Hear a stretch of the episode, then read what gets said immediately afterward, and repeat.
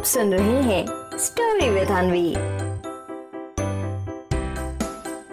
क्या बंदर बना पाएगा अप्रैल फूल एक बार की बात है, ढोलकपुर जंगल में मोंटी बंदर आराम से बैठकर केले खा रहा था।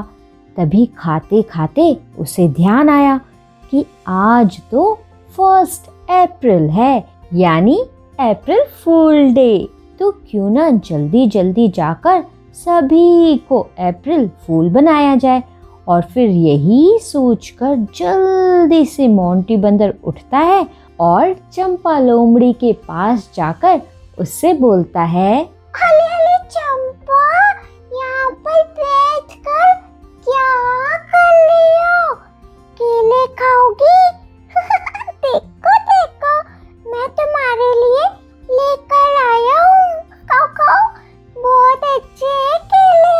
और फिर ऐसा बोल कर वो चंपा लोमड़ी को केले देता है। अब चंपा लोमड़ी जैसे ही केले को खाती है तो उसके दांतों में बहुत ज़ोर से लगती है। फिर वो मोंटी बंदर पर गुस्सा करते हुए बोलती है, आहा, हाय हाय मोंटी बंदर, ये क्या खिला दिया तुमने? लग रहा है कि मेरे तो सारे दांत बस अब मेरे इन हाथों में ही आ जाएँगे। हाय हाय, सच कह रही हूँ मोंटी बंदर, बहुत जोरों का दर्द हो रहा है। अब चंपा लोमड़ी को इस तरह से परेशान देखकर मोंटी बंदर खूब हंसता है और उसे कहता है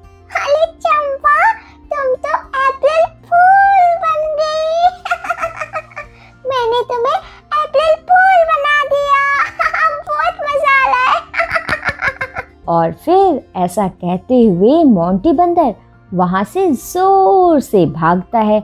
इसके बाद मोंटी बंदर गज्जू, हाथी, चंपू, गधा, बग्गा, हिरन और बल्लू भालू के साथ भी यही करता है।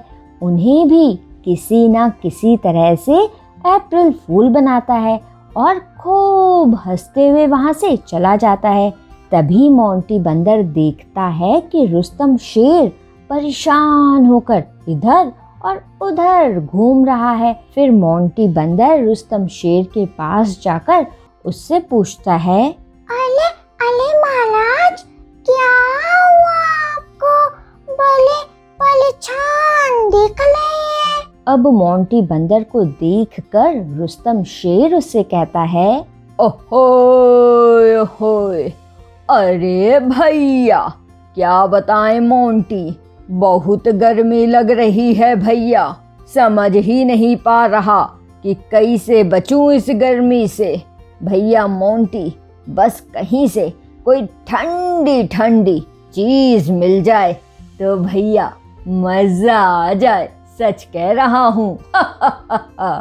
अब रुस्तम शेर की बात सुनकर मोंटी बंदर पहले कुछ सोचता है और फिर अपने मन ही मन खूब हँसते हुए बोलता है अरे महाराज मेरे लेते आप परेशानो ऐसा मैं होने नहीं दूँगा। मेरे मेरे पास ना महाराज, एक ऐसा पाउडर है जिसे लगाते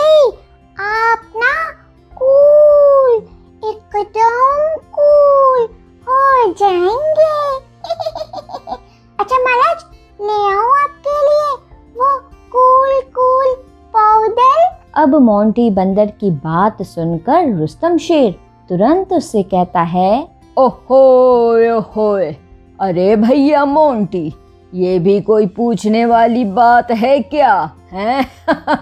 जल्दी जाओ और जल्दी से लेकर आओ भैया वो कूल कूल पाउडर।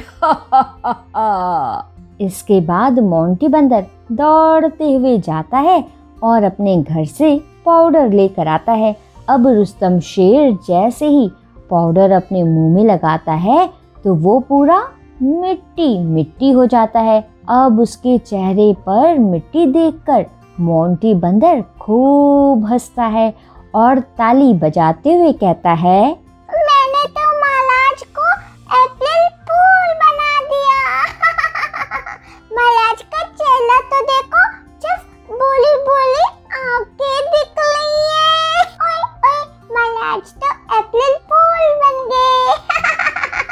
अब मोंटी बंदर को इस तरह से करता देख, रुस्तम शेर को बहुत गुस्सा आता है और फिर वो मोंटी बंदर के कान को ज़ोर से पकड़ता है और बोलता है ओहो ओहो अरे भैया, इनको देखो जरा, यहाँ मुझे होना था कूल, लेकिन मोंटी बंदर ने मुझे मुझे बना दिया।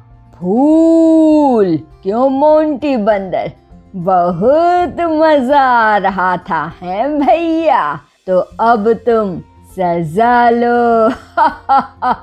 और मोंटी बंदर, तुम्हारी सजा ये है कि आज तुम्हें अपने पूरे ढोलकपुर जंगल में कम से कम पचास पेड़ लगाने होंगे। कितने मोंटी बंदर? पूरे पचास। हा हा हा हा। अब भैया मोंटी, तुम सोचोगे कि मैंने तुम्हें पेड़ लगाने के लिए क्यों बोला? है भाई कि नहीं?